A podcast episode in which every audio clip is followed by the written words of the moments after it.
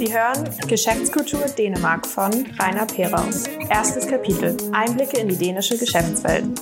Dänemark ist Skandinavien Light. Im Unterschied zu Norwegen und Schweden ist es ein unmittelbarer Nachbar Deutschlands und kommt ohne Berge, ausgedehnte Wälder und Elche aus. Durch seine starke Verbindung zu Deutschland, seit dem 17. Jahrhundert die einzige Landgrenze, ist es uns kulturell etwas näher, wobei es prägende Werte wie Gleichheit, Solidarität, Transparenz, Optimismus und Vertrauen mit den anderen nordischen Ländern teilt. Manch einer führt diese übrigens auf die Wikinger zurück, die im Frühmittelalter in kleinen Booten übers Meer fuhren und sich aufeinander verlassen können mussten. Insgesamt ist Dänemark zudem sehr homogen. Es gibt keine ausgeprägten Landsmannschaften. Das Verhalten der Dänen im Geschäftsleben wird ebenfalls von den genannten Werten geprägt. Die Hierarchien sind flach, der Chef ist erster untergleichen. Der Wirtschaftsverkehr wird von der High Trust Society begünstigt. Selbst Unbekannte bekommen in dieser Gesellschaft einen Vertrauensvorschuss. Mündliche Vereinbarungen sind bindend und schriftliche Verträge fallen eher kurz aus. Insgesamt senkt die High Trust Society so die Transaktionskosten der dänischen Wirtschaft. In einem Land, in dem Solidarität eine bedeutende Rolle spielt, wird auch das Bekenntnis zu Corporate Social Responsibility großgeschrieben. Viele Unternehmen, auch große, werden zudem noch von den Gründerfamilien dominiert. Über Stiftung fördern die Unternehmen Kunst, Kultur, Wissenschaft und auch die übrige Wirtschaft.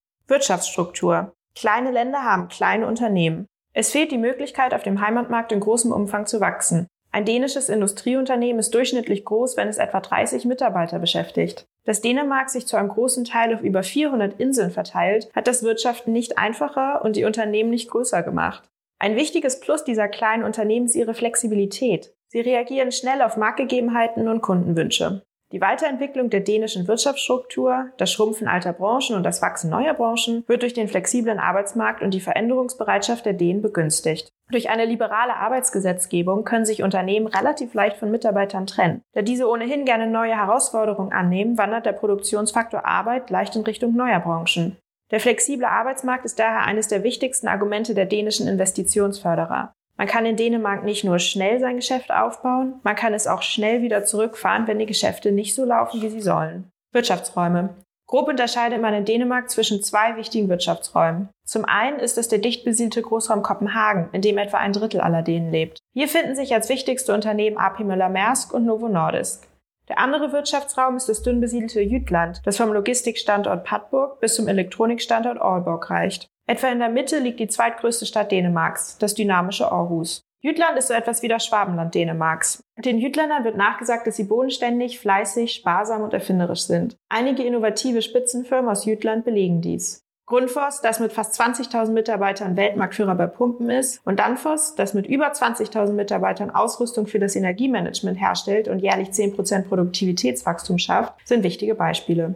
Branchenstruktur. Die Branchenstruktur wird beeinflusst von den natürlichen Gegebenheiten. In Dänemark spielt das Wasser eine große Rolle. Kein Ort ist weiter als 50 Kilometer vom Meer entfernt. Deshalb haben die Seefahrt und der Seehandel immer eine bedeutende Stellung und gute Entwicklungsmöglichkeiten gehabt. Im Ergebnis ist die größte Containerreederei der Welt, AP Möller-Maersk, in Kopenhagen beheimatet. In einem Land mit viel Küste und Meer ist es auch immer windig. Deshalb haben die Dänen früh angefangen, sich mit Windenergie in ihrer modernen Form zu beschäftigen. Das jütländische Unternehmen Vestas ist Weltmarktführer bei Windenergieanlagen. Die Windenergiesparte von Siemens, die aus einer Akquisition hervorgegangen ist, ist ebenfalls in Jütland beheimatet. Mit ihr ist Siemens, heute Siemens Gamesa, Weltmarktführer bei Offshore-Windanlagen. Im ländlich geprägten Jütland war von jeher auch die Aufzucht und Schlachtung von Schweinen ein wichtiges Geschäftsfeld. Einer der größten Schlachtereikonzerne der Welt, Danish Crown, ist in der Folge entstanden. Da Insulin lange Zeit aus den Bauchspeicheldrüsen von Schweinen hergestellt wurde, hat Dänemark mit Novo Nordisk einen bedeutenden Hersteller von Diabetesprodukten hervorgebracht. Eine weitere starke Branche ist um die Bereiche Energie und Klimatechnologie herum entstanden. Dazu hat sicher beigetragen, dass sich Dänemark von Anfang an gegen die Atomenergie entschieden hat und mit die ehrgeizigsten Klimaziele verfolgt. Kopenhagen will als erste Hauptstadt der Welt bis 2025 CO2-neutral werden. Das setzt kreative Energien frei, mit denen die entsprechenden Firmen auch international erfolgreich sind. Dänemark ist daher ein Testlabor für die deutsche Energiewende. Ein Beispiel hierfür ist die Ingenieurgesellschaft Rambel, die die 2025-Strategie für Kopenhagen erarbeitet hat. Sie ist mit über 16.000 Mitarbeitern die größte Ingenieurgesellschaft Nordeuropas und auch in Deutschland, Nordamerika und den arabischen Ländern aktiv. Wichtig ist auch die Kreativbranche. Dänisches Design und dänische Architektur sind weltweit erfolgreich. Dementsprechend gibt es große Architekturfirmen, zum Beispiel Henning Larsen Architects, sowie eine Reihe von Unternehmen, die sich auf Design und Designprodukte spezialisiert haben, beziehungsweise bei denen Design ein wichtiger Faktor ist. Zu nennen sind Designit aus der Designberatung, Stelton, Norman Copenhagen und Eva Solo für Gebrauchsgegenstände und Fritz Hansen und Montana für Möbel. Preisniveau. Das Preisniveau in Dänemark liegt deutlich, etwa 40 Prozent, über dem in Deutschland. Vor allem arbeitsintensive Dienstleistungen sind teuer. Das liegt unter anderem an einer deutlich niedrigeren Lohnspreizung. Gering qualifizierte Arbeit wird sehr viel besser entlohnt. Am oberen Ende der Skala sind die Gehälter oft niedriger. Wohlfahrtsstaat. Während Schweden den Wohlfahrtsstaat erfunden und in den 90er Jahren zurückgestutzt hat, hat Dänemark dem Nachbarn immer nachgeeifert und diesen in gewisser Weise links überholt. Dänemark verfügt heute über einen der größten öffentlichen Sektoren in der westlichen Welt. Während in Deutschland jeder 18. Bürger beim öffentlichen Sektor arbeitet, ist es in Dänemark jeder achte. Dass ein starker Staat wichtig ist, ist aber Konsens zwischen allen maßgeblichen Parteien. Trotzdem werden die Nachteile immer wieder diskutiert. Der große öffentliche Sektor wird zum Beispiel von den Wirtschaftsverbänden regelmäßig als eine der großen Herausforderungen Dänemarks, wie auch als Hemmnis für das Produktivitäts- und Wirtschaftswachstum genannt. Für die Finanzierung des öffentlichen Sektors muss eine Menge Steuergeld fließen. Dementsprechend sind die dänischen Steuersätze hoch. Das gilt sowohl für direkte Steuern wie die Einkommensteuer als auch für indirekte Steuern wie die Mehrwertsteuer in Höhe von 25 Prozent und Sondersteuern wie die 150-prozentige Zulassungssteuer für Autos. Ein Mittelklassewagen mit mittlerer Ausstattung und Motorisierung kostet in Dänemark etwa 80.000 Euro.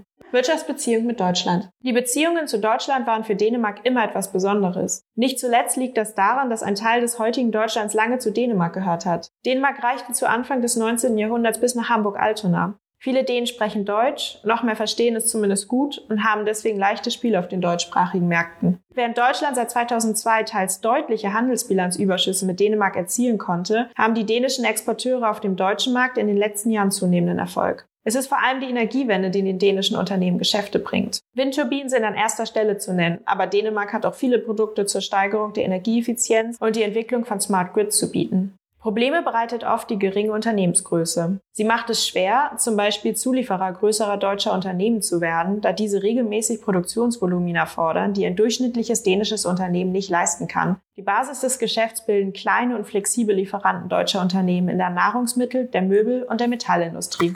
Vielen Dank fürs Zuhören. Für mehr Einblicke in die deutsch-dänische Geschäftswelt abonnieren Sie unseren Podcast und schauen Sie auf unserer Website unter www.handelskammer.dk vorbei. Bis bald!